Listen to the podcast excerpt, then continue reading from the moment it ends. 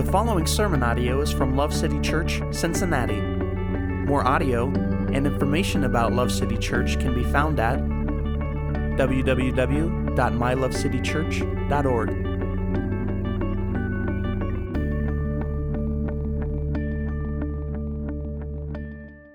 Turn with me, if you would, to 2 Corinthians chapter 3, and we're going to start in verse 7 together. This week, we're starting a new series, and it's called Holy Reflections, and we're going to be talking about God's design for singleness, sex, and relationships. Uh, this week, what we're going to do is kind of lay a foundation for the rest of what's to come. Uh, this will give us both a starting point and a guiding premise for us to use as we navigate these issues, uh, sometimes contentious issues. Uh, the truth is, there are few, if any, areas of human existence that have suffered the corruption and deception of sin like singleness, sex, and relationships. This is not a new phenomenon. From the time that sin entered the world through the disobedience of our first parents, Adam and Eve, we have seen the perversion and the desacralizing of these things. Tonight, we're going to start in the book of Second Corinthians. And this is a letter from the Apostle Paul to the church in a city called Corinth. Corinth is notorious uh, throughout history among ancient cities for being a party town and a poster child for sexual deviancy. Um, common equivalent, just think of like world, um, Girls Gone Wild Greece edition. It's pretty much what was going on in Corinth most of the time. Uh, for those of you that don't know what that means, you just got an extra jewel in your crown because of your holiness and separation from the world. So, congratulations to you. Uh, Corinth was home to the temple of Aphrodite. She was the Greek goddess of romance, beauty, and pleasure. You may recognize her name as the root for the word aphrodisiac. Aphrodite was supposedly married to a male god, but frequently cheated on him with other Greek gods and human men. This is according to the myths of the Greeks. Her temple was filled with prostitutes who worshiped by having ritual sex with strangers. This is the context where these Corinthian Christians were living and trying to follow the teachings of Jesus. Paul addresses some of these deceptions and perversions surrounding these issues in a more obvious and direct way elsewhere in his letters to the Corinthians. The verses that we're about to read set up a principle for us to faithfully and biblically interpret how we approach many subjects as disciples of King Jesus. And this is going to be a trail marker for us as we traverse these issues together. So, what we lay down tonight is going to help us sift through the rest as we get kind of down into the nitty gritty and more detailed uh, as we go on through this series, okay? So, now uh, let's read together uh, 2 Corinthians chapter 3, and we're going to read, uh, start just verses 7 through 11. we take this a piece at a time, okay? But if the ministry of death, in letters engraved on stones came with glory, so that the sons of Israel could not look intently at the face of Moses because of the glory of his face, fading as it was. How will the ministry of the Spirit fail to be even more with glory? For if the ministry of condemnation has glory, much more does the ministry of righteousness abound in glory. For indeed, what had glory in this case has no glory because of the glory that surpasses it. For if that which fades away was with glory, much more that which remains in its glory. So here Paul is referencing the book of Exodus. And in that book, we see the account of the giving of the Ten Commandments. This is what Paul is talking about. He's referencing back to that story to draw a principle from it to teach this Corinthian church something. Moses went up to the top of Mount Sinai and approached the glorious presence of God that had come and rested down upon that mountain. Um, in that day, there were earthquakes and smoke, thunder, and lightning. Uh, it, was, it was pretty glorious. Paul calls the law here the ministry of death. Interesting. And that's not because the law was flawed or bad, it's, be, it's because we were. We are told elsewhere that the law served as a tutor to teach us how perfect and holy God is and how perfect and holy we are not. And so the law in that Paul describes as having a ministry of death because it brings an indictment upon us. Even though the law brought with it a guilty verdict on humanity, and it showed us that the wages of sin is death. Even then, in, in, from that point in God's story of redemption, even at that point, he was pointing in many ways already to his plan of redemption and the gift of grace that would lead to eternal life. Even there. I think we get this confused sometimes. The law and the Spirit are not enemies. The Spirit of God empowers the people of God to be able to fulfill the law of God. Of course, not perfectly, but we have no chance whatsoever to fulfill it at all because even the good things we do are wretched because our motives are poisoned before the Spirit comes and changes our hearts, right? The law did have glory, but it was a concealed and a fading glory. And it pales in comparison to the exceeding and eternal glory revealed by the Spirit of God. And that glory is embodied by our Savior King, Jesus Christ. Let's read verses 12 and 13. Therefore, having such a hope, we use great boldness in our speech, and are not like Moses, who used to put a veil over his face so that the sons of Israel would not look intently at the end of what was fading away. This is interesting. Many people assume, reading the story in Exodus, that the, the only reason for the veil over the face of Moses was because the Israelites could not handle the radiance of God's glory that shone from him. For those of you that maybe aren't familiar with the story, so Moses goes to the top of the mountain. God gives him the Ten Commandments. He doesn't get face to face with God because that would have killed him, but he's, he's enough in the presence of the glory of God that he come, when he comes down from the mountain, his, his face is, is literally glowing. He's, it's like he's gone nuclear, okay?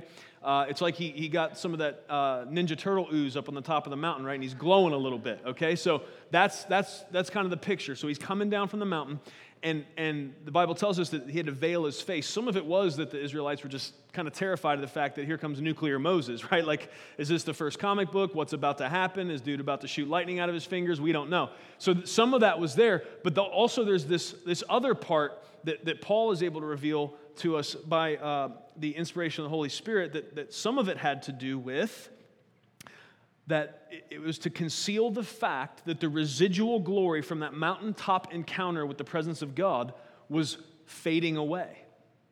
And so not only was it to protect them and to kind of stop people from freaking about freaking out about the radiance, but also somewhere in Moses' motivation there was this idea that he didn't want them to see that yes, he was with God, yes, there was this glorious encounter, but that that glory was fading.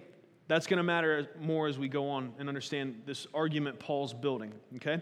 And remember who he's talking to. Remember who Pastor Paul is teaching here. He's trying to teach these Corinthian Christians in that crazy, over sexualized context how it is to follow Christ. And these principles absolutely apply, and it's going to make more sense as we keep going, okay? Now we're in verse 14 and 15. It says, But their minds were hardened. For until this very day, at the reading of the Old Covenant, the same veil remains unlifted because it is removed in Christ. But to this day, whenever Moses is read, a veil lies over their heart. This is a reference, this veil that still lies over their heart, or he, Paul is talking in his day. He says, even to this day when Moses is read. So at that point, he, Paul is talking about uh, the fact that you know jesus at this point has come. He's lived a perfect life. He's died in our place. He's risen from the grave. He's shown himself to a bunch of people. There's ample proof that he indeed is the son of god the messiah the, the, the savior that everyone was awaiting. And yet there's, there's still these people that even when moses is read there's this veil over their heart. And that isn't lifted until they turn to christ. So uh, that's, that's who he's referencing there. Um, the reality is that uh, these people clung to the law. They were unable to comprehend that it was not the fulfillment of God's redemptive plan. They were, they were gripping on to this, this, this glorious thing that happened on Mount Sinai. I mean, that was pretty cool. God showed up, shook a mountain, filled it with smoke and clouds, and a guy came down with two stone tablets carved by God Himself. Pretty significant event, right? And, and it was hard for them to believe there was anything more. Like God came and visited us in such a glorious fashion. How is it there could be any, anything else? And they're, and they're clinging to that. And part of this had to do with the fact that they didn't understand this was just a part. This giving of the law was just a piece of the narrative and the story that God was unfolding as far as his plan of redemption. Many could not or would not acknowledge the lesson that the law was meant to teach. They either could not or would not. Many were deceived and believed that they could keep the law and their righteousness would be derived from their own works. A bunch of people hadn't caught yet the fact that the law was never meant to be the vehicle for salvation. What it was meant to do was simply point us to our desperate need for a Savior. Because when the law was given, if, if somebody is introspective and humble enough, they'll understand I'm not going to keep that perfectly. And that's how the law serves as a tutor. Uh, other translations will say a schoolmaster that leads us to this place of understanding that we need God's help. I'm not going to be able to do this on my own. There's a bunch of people then and now that didn't believe that was the case. They believed their own works were going to stack it up and be enough for them. Uh, Paul describes this deception, this clinging to the law, as a veil that stops them from being able to receive the righteousness offered as a free gift through faith in Christ. He, calls it a veil. This is, the, this is the example, this is the word picture he's giving us to understand. Here's what we need to know. Yes, a veil remained over the hearts and minds of those that were listening to the reading of Moses in Paul's day, but we also need to understand that this veil, this dark veil, this veil that keeps us separated from the truth of God, that veil remains today. And the insolence of those who are darkened in their understanding has only grown. Today, this veil of deception is so thick that people do not even attempt to keep the law that the God who created us gave us. Instead, many now believe that God does not even exist. Or if he does, that we are able to dictate to him what we will and won't do. Many people now have determined and believe their law unto themselves. This veil is so thick and blocks the vision of many so completely that there is little resemblance left in their life of the boundaries that God has established for our good and for His glory. This is how we can have in our day so many marriages marked by selfishness and conceit rather than selfless love and service. This is how in our day we can have so many of those marriages and those covenants ending in divorce, tearing apart hearts and families. This is how we have a culture so fixated upon sex and sexuality that we have apps for our phones where someone can swipe left or right based on physical attraction alone in an effort to locate a suitable person with which to commit fornication.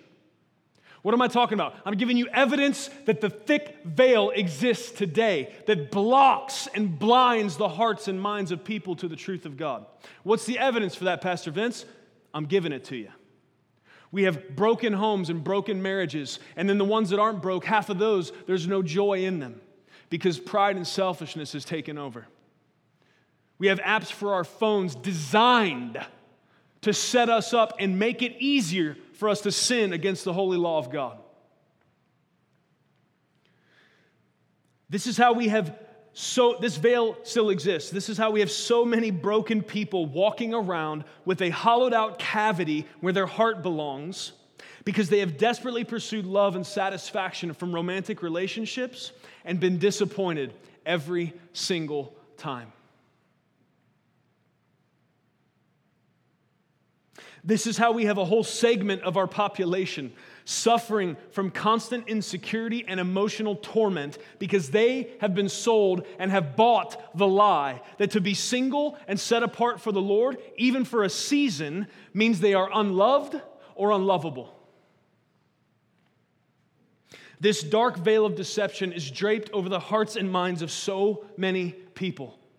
And the downward spiral of humanity as a result is nothing short of cataclysmic. The effects are easy to see the ripples and the damage. If one is to look with eyes that are empowered by the Spirit of God, not covered over with this veil of darkness, you can see the desperation that this departure from God's law, especially regarding these issues we're discussing, it always brings pain. It always brings torment. I know for some of you this is not theory. I know for some of you, you are firsthand witness to the pain that comes in departing from God's good and perfect law in regard to these things. And what I want to say to you today is don't mistake my tone. When I think about the effects of sin in the world, when I think about the fact that so many people that God desperately cares for are deceived by this age old veil of lies, it does. It arises in me a righteous anger, but that anger is not pointed at you or your past or any of, of the sins or failings that, that you ha- may have committed or may have been committed against you in regards to these things. I want you to understand there is no, none condemnation for those that are in Christ Jesus. There is open, welcome arms of love. He's willing to receive repentance if it's needed. And he's, he's got all the power you need to gather up your brokenness and to put you back together. So please understand, God loves you, but please also understand we need to, we need to not be dazzled by this world. We need to not be pulled into this foolishness. We need to not. I heard a comment recently in regards to things like this. Well, you know, it seems like the culture has just become more accepting of that. This is in the midst of a conversation about something despicable that was on TV, and, and uh, I just felt my heart break that that's the, the line of reasoning. Well, if the culture at large has begun to accept this, well, what are we going to do? It's almost like it's almost like there's this belief that if if the majority is going to become this tide that turns against the truth and the goodness and the love that is displayed in the law of God, then what are you going to do, man? Grab a floaty and ride? No. The answer is no. Because we love God too much and we love people too much to just get in that current and float with it. We're not going to do it. We're going to stand for the truth.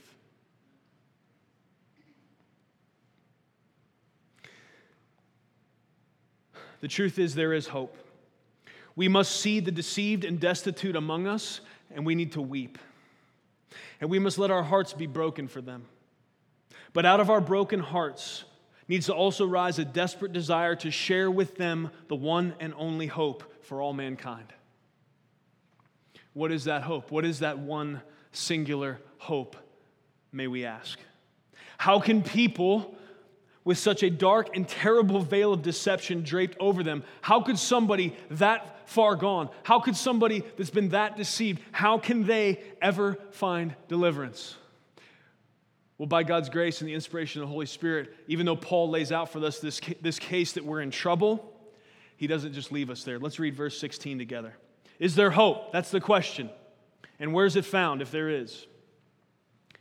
I'm going to read 15 again just to line it up. But to this day, whenever Moses is read, a veil lies over their heart. Is it not true, friends, that this veil of deception still lays over the minds and heart of so many? They don't see the truth and the goodness of the law of God. They don't see that the parameters and the boundaries He's given us is because of His great love for us. That veil still exists, and I would say it's darker and thicker than it's ever been. But Whenever a person turns to the Lord, the veil is taken away. Yes, there is hope. And yes, it is found in one singular place, and that place is in a person, and his name is Jesus Christ. Every single time a person turns to the Lord, that veil, the same way when Christ took that last breath upon the cross, and that veil that used to separate man from God in the temple, it rent from top to bottom. In the very same way, when a person comes to God, the veil that covered their eyes and their heart and their mind and kept them bound and deceived and enslaved to sin and deception, it is rent in two, and they are set free by the power of Christ. Every single time, whenever someone comes to the Lord, that veil is taken away. How is that possible? It's because Jesus changes everything, right? This isn't, this isn't behavior modification.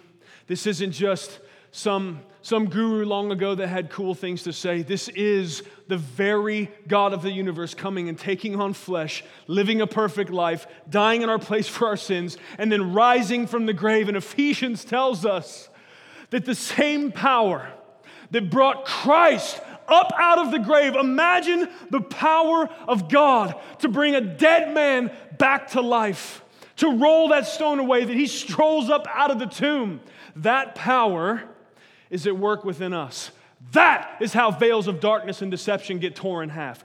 That is how people get set free from years of believing lies about themselves, lies about other people, and lies about the way the world really works. It is the power of God alone. We're not going to behavior modify people out of their brokenness. They need the power of God, they need deliverance, and that is found in one place alone, and that's faith in the finished work of Christ. Only through Jesus is this veil of deception going to be destroyed. Only through Jesus are people going to be set free. We have to live in this duality, friends. Look at, think about this with me.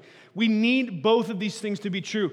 We, for us, we need to be able to hold them in tension and understand the world is broken. People are desperate. People are depressed. People are downtrodden. They are broken and they are suffering the effects of generations and now thousands of years of lies being compounded upon lies to the point where the sexual deviancy in the days of Corinth now looks like child's play.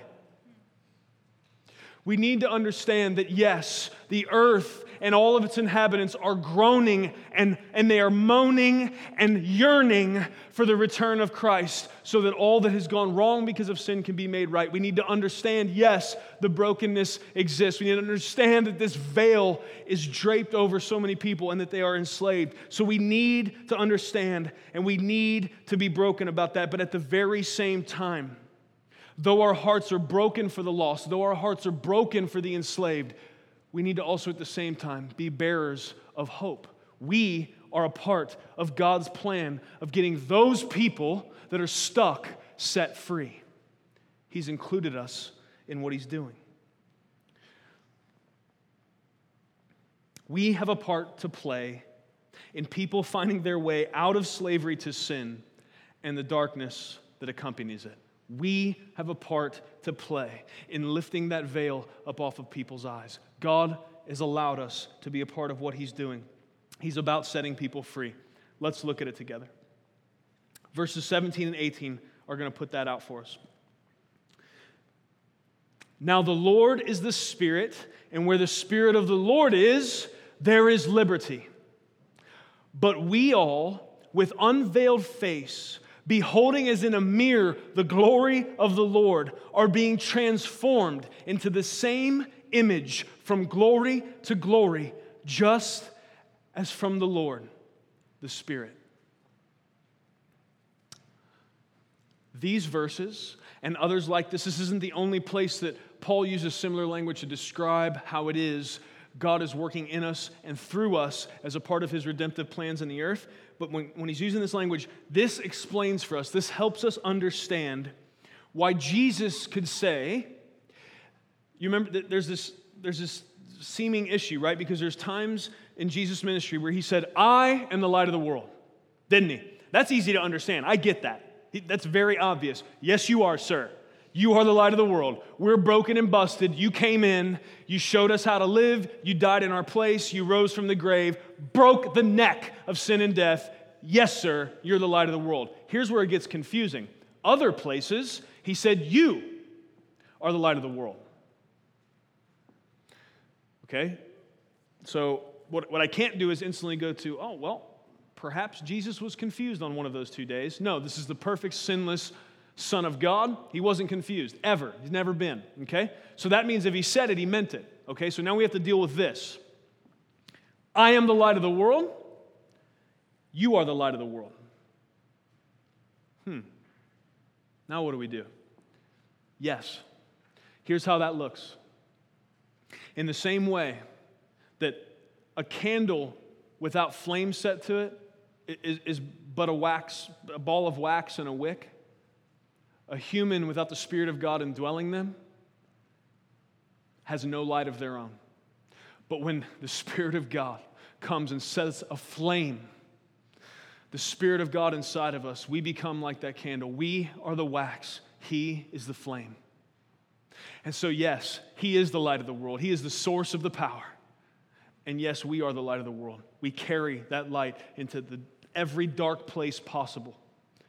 He said, into every corner, go into every nation, go into all the world, carry this light, carry this hope. Sometimes it seems to me he could have found better candles. Anybody relate to that? Some of you wonder how good of a candle you are some days, right? Sometimes we're not letting this little light of mine shine, right? Sometimes we are putting it under a bushel or a basket or whatever else because I'm having a bad day or I don't feel like it or, you know, take my shoes off and count those too, right? Like we've all got these reasons, these issues to where we can forget that when we become children of God, when we become the redeemed of God, when we, when we are set free by the power of God, it's not just for us.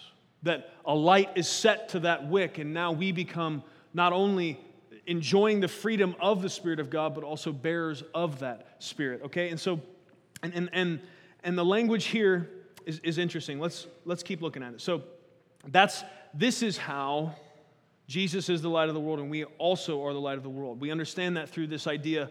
I just used a candle and flame. Paul uses this idea of the fact that, uh, but we all with unveiled face, we don't have to veil our face like Moses for more reasons than one. We'll get to the other one here in a minute.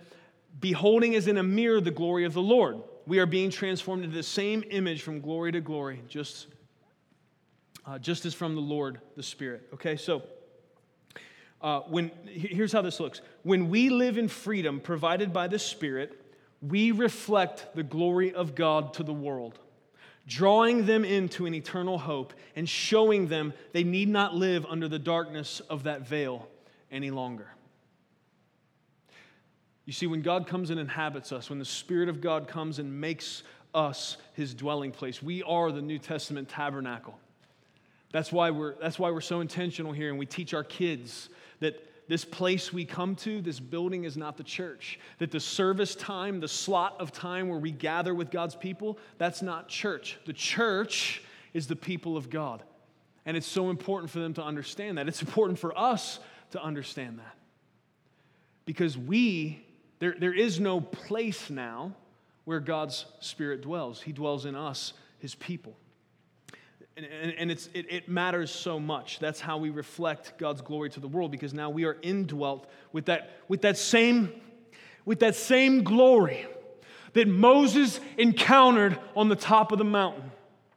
Are you with me? Are you understanding what I'm talking about here? The same glory, the power of God that burst forth from the tomb that day. The Spirit of God dwells in us.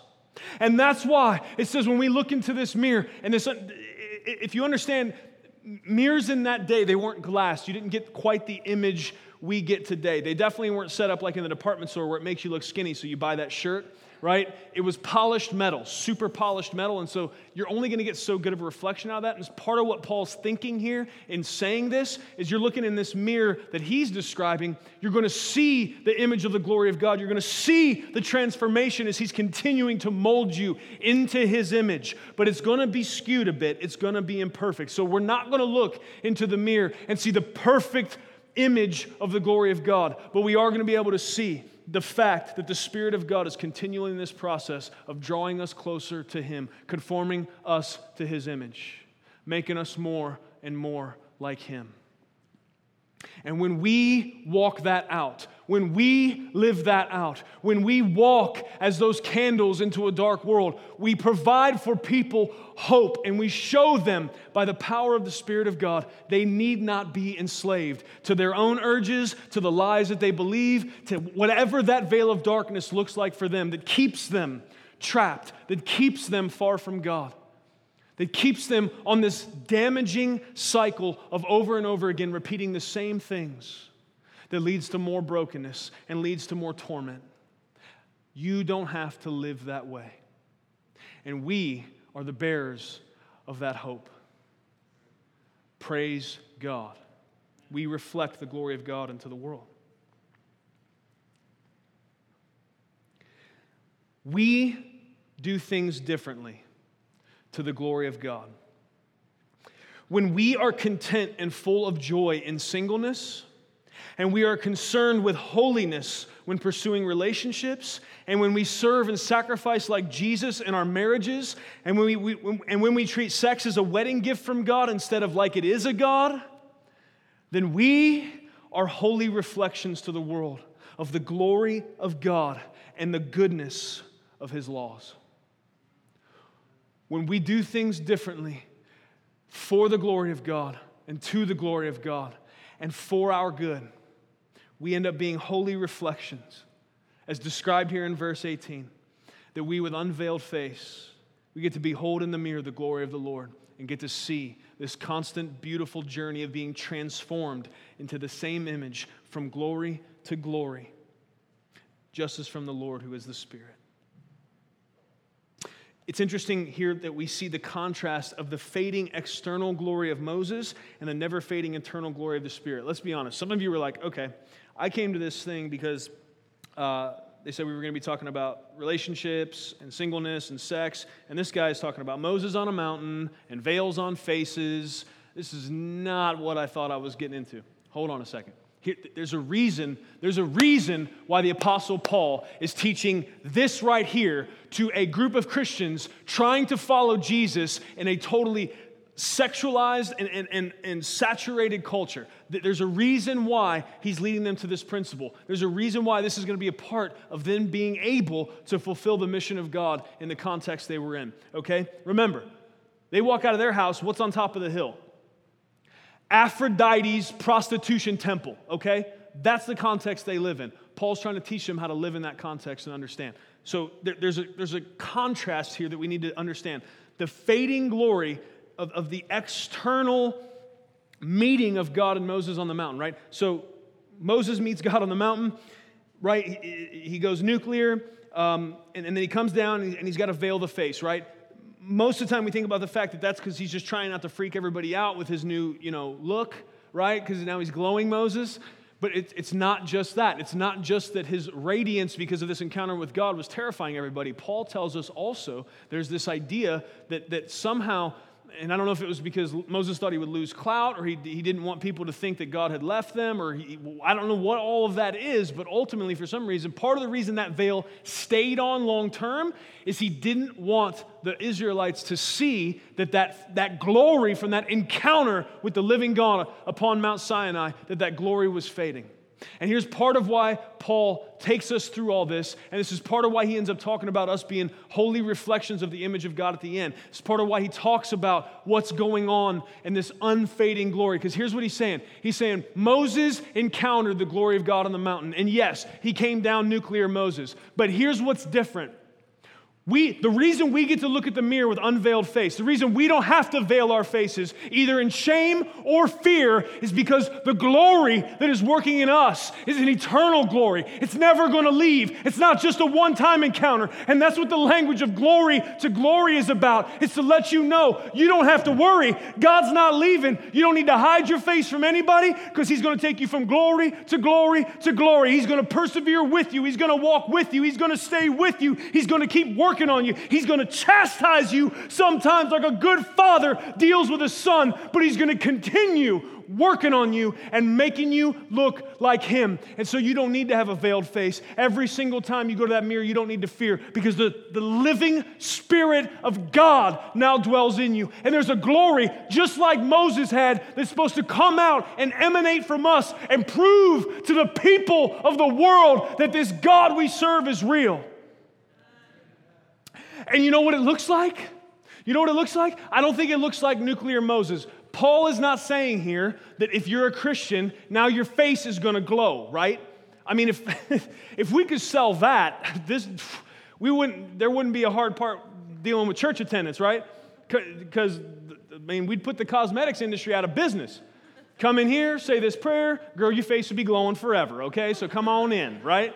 We'd have the pitch and we could get it done.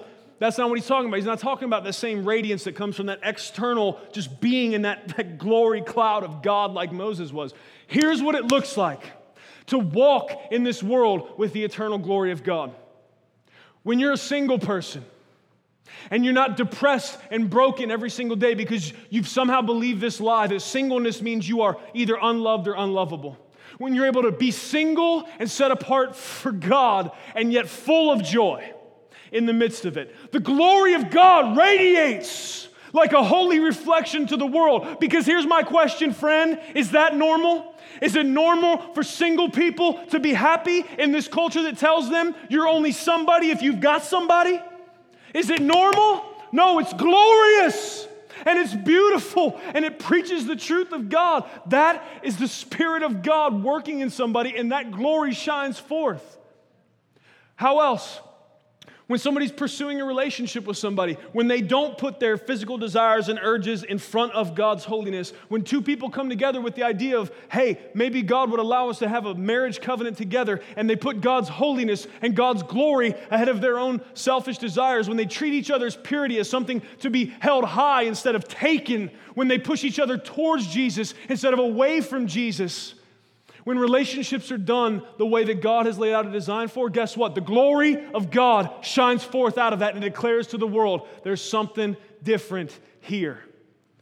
When a married couple doesn't fall into all the stereotypes, the old ball and chain, right? When 10, 20, 30 years, their love is growing because Christ is working in the midst of their marriage, because Christ is the strong cornerstone upon which that marriage is built. When, when it's only when, when love and service only increases, when passion for each other only increases. And let me ask you something, is that normal? Is that what the sitcoms on TV are telling you marriage is like? Or are most of them telling you you should run from marriage because it's going to be cool until the honeymoon's over and then it's going to be a big bummer forever? That's not true. And yet there's a veil that lays over the hearts and minds of so many people, believing either they're, they're going to run from marriage because they've believed that lie, or their parents believe that lie and they watch their parents believe that lie. Or they're in a marriage and they're just like, meh, this is how it is. We don't do that. You see, when we live differently, especially in these things, these very highly visible things, we act as holy reflections of the power of the Spirit of God at work in our lives. A Christ centered, love filled, passionate, service oriented marriage where two people are coming to it and staying in it because A, they've made a covenant before God, and because B, they truly, really love each other because they're letting the Spirit of God continually cultivate that love between them, when they serve each other continually, when it's not about what do I need, but it's about what do you need, and both people are doing that, people see that. The glory of God is reflected in that, and it's different than what's going on everywhere else. And thus, a holy reflection shines out to the world, and the Spirit of God is working this thing to where we end up from glory to glory, growing in grace and growing in our ability to reflect to the world this truth. God is real. There's hope, and you don't have to live in darkness. You don't have to live in pain. You don't have to live in constant torture. No matter what of those stations you find yourself in. Praise God. Praise God that there's hope because of Christ. Praise God that there's hope because His Spirit inhabits us. Praise God, it's not up to us. Praise God that we don't believe what so many have believed. That we don't have that veil over our heart and eyes that makes us think that doing all of this is up to us. Friends, how do we do when we try to keep God's law by ourselves? Thumbs up or thumbs down? It's a big thumbs down. That was an easy multiple choice test. You had a 50% chance. Most of you nailed it. I'm, re- I'm feeling good. Praise God. I'm glad we don't believe that. I'm glad we don't believe we have to try to make our marriages great. And I'm glad we have a motivation higher than just personal satisfaction or personal fulfillment. Because let's be honest, some days, I'm, I'm, I'm going to say this word, some days you just feel like being a butthead, don't you? To your spouse, don't you? You just wake up and you've determined that day, you know what? So I, I feel this way, and somebody, somebody's going to feel it. You're here. You know what I mean? It's like, and you're wretched for it and you know it. Like, we, we don't want to go into that. It's, it's terrible that you ever do that. But we do. We just, and, and, and, and the, the, terrible tragedy is we, we target those that are close to us and we think won't leave, right? Because because we're wretched and, and we're sinful. But by God's grace, man, we don't, we, we don't have to, we don't have to just white knuckle it those days, right? we, we have, and, and, and what, we, what we have is a motivation that is deeper and farther than what we feel on a given or certain day. Because the reality is, personal satisfaction or fulfillment or whatever words you want to call it, that's not enough motivation some days to act right. True or not true? Some days you're like, I don't care about fulfillment or any of that other stuff. I want to be mean because I just feel like it. Stop, but also, guys, there's more. There's more on the line here than your personal satisfaction on a daily basis right? It's not just about whether or not I feel great about my marriage today. It has, there's so much more on the line. Am I going to be a reflection of the glory and the goodness and the power of God in the world in the way I treat my wife today or not? That changes the game. All of a sudden, my thought process is, isn't so consumed with how do I feel about this and such and certain so. All of a sudden, I realize, man, Christ purchased me with perfect sinless blood. He's my king now. He's my master now. I used to have a master. His name was sin and death, and he was terrible. And I lived in darkness and I had no hope at all. And I was broken to the deepest parts of the inside of me, hopeless. And he was a terrible master. And then this other master came along, and he had the currency. He had, he had what it took to buy me from that other guy and say, Come and be mine. I'm not my own. And His glory is now my highest concern. And that dictates the way we do everything. That's why this sermon series is called Holy Reflections. Because listen, we're going to talk about singleness, but at the end of the day, and we're going to get into specifics about it, and we're going to mine the Bible for truths to help us keep our minds right and principles to use. At the end of the day, it's going to come down to this In your singleness, is your highest concern the glory of God or not? Some of you in pursuing a relationship with somebody looking towards marriage. Is your pursuit, is what's going on in that relationship, is your highest concern in the midst of that the glory of God or not? In what you do with sex and sexuality, is your highest concern the glory of God in those things or not? In your marriage, is God's glory your highest concern? Listen, the beauty is because I, I realize this sounds like all duty and no fun. When, you mean all of my life has to be for God's glory? When do I get to be for me? Here's that's the problem and the lie that we don't understand. When, when all of our life and all of our motivations are oriented towards the glory of God, we get the bonus package of actual joy because we're doing what we were made to do. It goes together.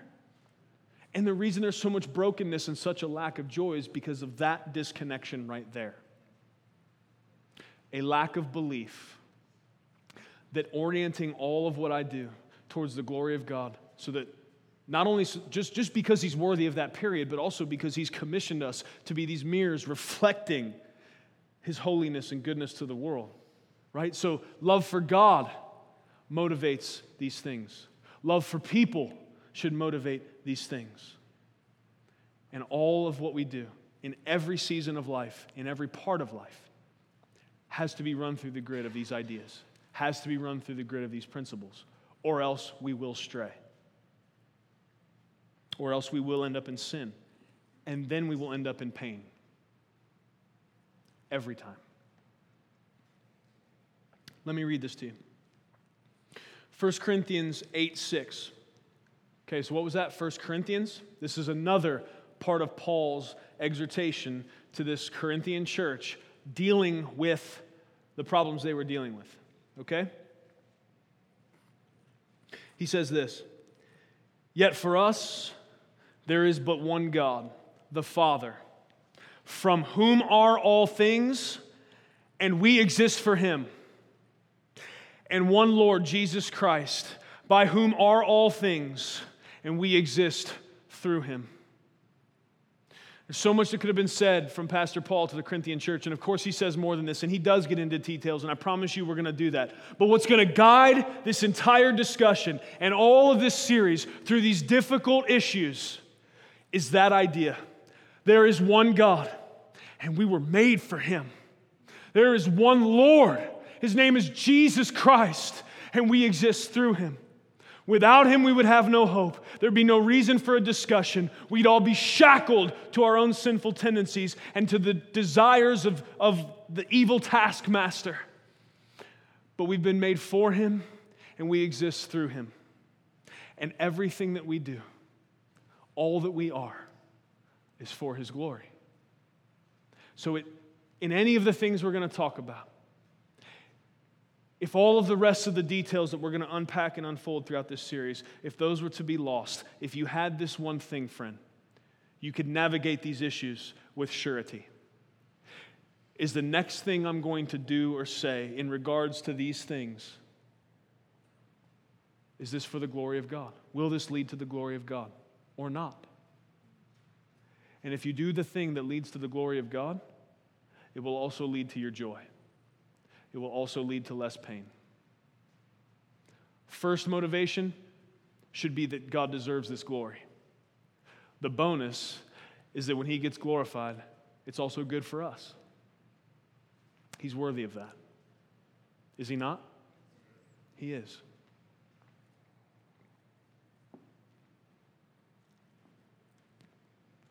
I'm just going to read it one more time because it's good.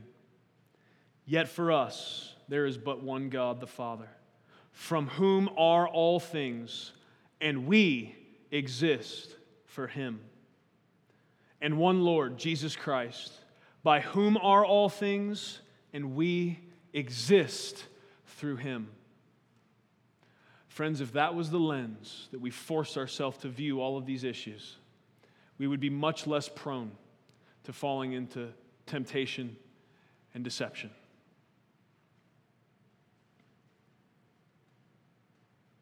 May we be a people who rejoice in the goodness of the law, but never depend on our obedience to it. May we be a people who live free from the tyranny of the veil of sin and death and deception. And may we be a people who live every part of our lives empowered by the Spirit as holy reflections of the glory and goodness of God. Amen. Let's pray. Father, we come before you now in the name of Jesus. Lord God, I thank you. I thank you, Lord, that we don't have to be like Moses. I thank you that we don't have to veil our face.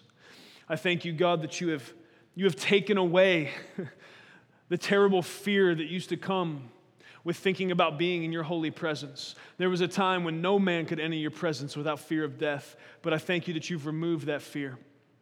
That the veil that used to separate man from God in the temple was torn. There's no need for it anymore. That because of Jesus Christ, we are invited to come boldly to the throne of God. We are welcomed now as children. I thank you, God, that we don't have to veil our face because there is no fear now. I thank you that we are welcomed in your presence. I thank you, God, we don't have to veil our face because we have no fear of the glory departing. I thank you, Lord, that what you're doing in us, you've promised is a process that you're taking us from glory to glory, that you're going to continue to grow us and lead us and guide us and shape us, and you're working on us, and you're making it so that when we look into that mirror, that we are not a reflection of ourselves in the past or even ourselves in the present, but we're in the present, but we're able to see this holy reflection, this image being formed where we look more and more like you. God, may we not just stare into that mirror, but may we turn it out, reflect that beautiful reflection to the world. May the way that we live and the way that we speak, may the way that we encounter these issues of sexuality and singleness and marriage, relationships, God, may the way that we conduct ourselves in these things, may those be testaments of the truth of your word. May those be undeniable declarations to the world around us that there is a living Spirit of God working inside of us. Praise God for the opportunity to be a holy reflection to the world. Lord, we know, we know in and of ourselves this reflection would be ghastly. This reflection would be terrible. It would be of no benefit to anyone. But because you have come and you've changed us, you've begun with the heart, You've taken the heart of stone that was veiled, that couldn't understand, this heart of stone that depended on ourselves, and you've taken that out and you've replaced it with a heart of flesh. And you are working on us, God. You're shaping us and you're molding us. You've come and dwelt in us, and you have come and inhabited us with the very same power that worked in raising you up from the grave. God, please, not just in these issues not just when it comes to relationships and singleness and all the things surrounding that, God, not just in these things, but Lord, please help us in all things, in all times, in all seasons, in every interaction with every person. May we understand and may we keep this in mind that our commission from you is to be holy reflections of your glory and goodness to the world. God, may we live in obedience. May we live in holiness, empowered by your Spirit so that we will have joy, so that you will be glorified, and so the world will know that you're good. Thank you for letting us be a part of it. Thank you for rescuing us. Thank you, God, for working on us. Thank you for being patient in the process. We love you so much, and we worship you. It's in Jesus' name we pray. Amen. Thank you for listening to audio from Love City Church, located in Cincinnati, Ohio.